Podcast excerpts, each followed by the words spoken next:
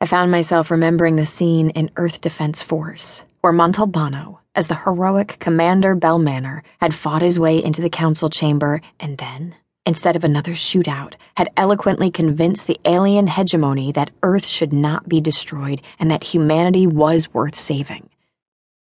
The Space Marine armor left little to the imagination, and sweat had his black hair plastered across his forehead.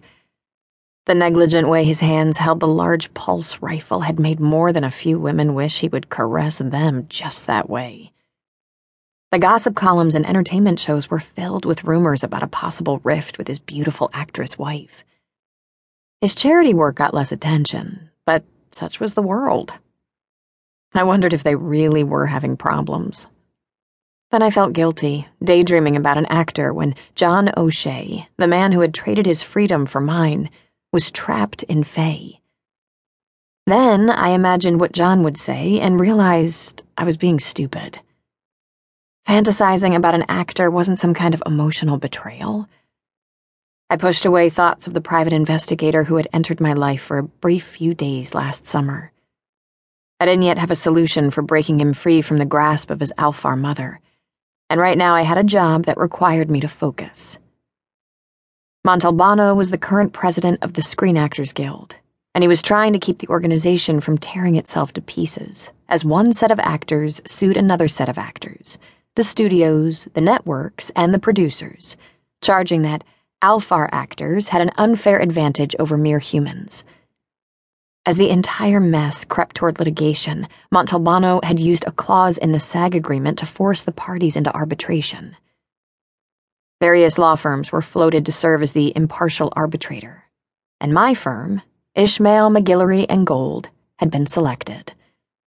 It made sense. We had an office in Los Angeles, but we tended to represent the aerospace industry and Japanese and Chinese business interests, with limited forays into the entertainment industry. And we weren't strongly affiliated with any one side. Neither talent, as it was euphemistically called, nor the studios and networks. The consensus was that we would be fair, since we didn't really have a dog in this fight. There was a ding as the seatbelt sign went off. People jumped to their feet and began hauling bags out of the overhead compartments. I was way back in the tail section and saw no point in joining the bump and wiggle in the narrow aisle of the airplane. We were trapped until the people up front made it off the plane. The people two rows in front of me began to move, so I tugged my laptop bag from beneath the seat and stood up. I only had one item in the overhead my ankle length, fur lined leather coat with a dramatic Anna Karenina hood.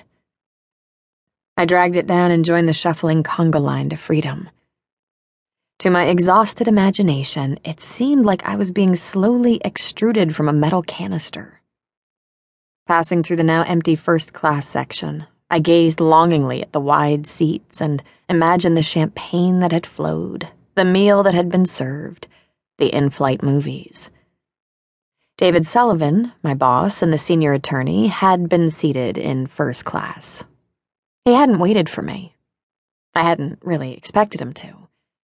He was a vampire, and, while courtesy was important, there were limits. If I had been in a high powered, all human law firm, I would have been flying on the firm's private executive jet, and I wouldn't have had to get up at ugh o'clock to catch a commercial flight but I was with a White Fang vampire owned firm, so we flew commercial. The reason? Because of all the powers vampires, werewolves, and Alfar that had gone public back in the 1960s, the vampires had decided they needed to try the hardest to integrate with the human population. Maybe they were right. They were definitely the scariest of the powers.